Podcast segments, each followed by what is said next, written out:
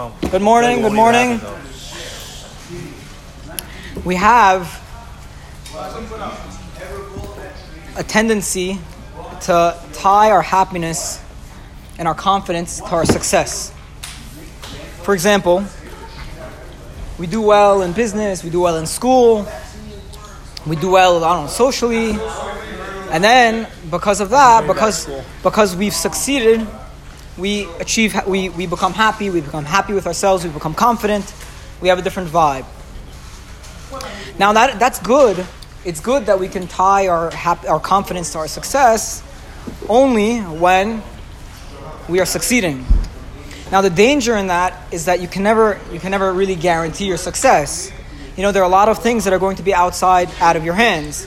And the problem is that if you tie your confidence and your self esteem to things like your success in work or your success socially or your success in school, then what happens when something happens that's out of your hand that makes it impossible to achieve that success? So, what happens when the coronavirus comes and destroys your business? You're going to get depressed all of a sudden? You're going to get, you're going to get sad? So, we have that tendency to, to essentially, the, the tendency is to tie our feeling of, of confidence and happiness to the physical things that we achieve. But again, as I said, that's very precarious. So what are we supposed to do? How do we how do we ensure that we're able to maintain simcha, happiness, and confidence under more turbulent circumstances?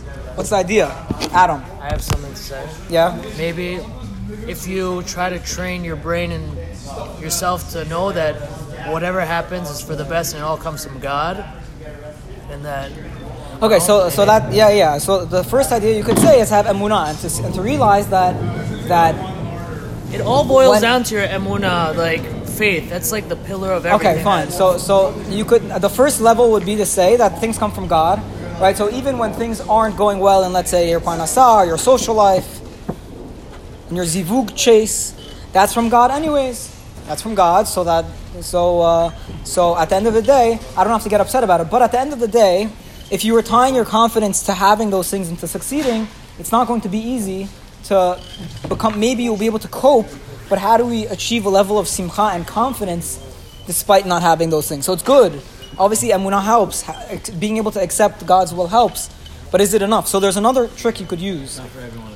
There's another trick you could use is to train yourself to tie your confidence not to your success, but to your effort. Hmm. We we go to work, we work hard, we hustle, we, we, we do our hishtadlut, we work hard to, to find a zivug.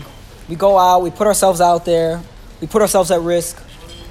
If it doesn't work out, which sometimes it won't, and that, that, that's fine, but we should be happy with ourselves and confident ourselves knowing that we are putting in the effort. If we train ourselves to look at the effort as the meaningful thing and not the success, then even when the effort could always be there, you know, the competence could always be there. I'm, I, I'm competent at my work. Now, the market may be messed up. Maybe we may be in the middle of a pandemic. It may be hard to actually put food on the table today, but I know that I'm competent. I know that I work hard. And that should be the, the orientation that's, safe, that's healthier.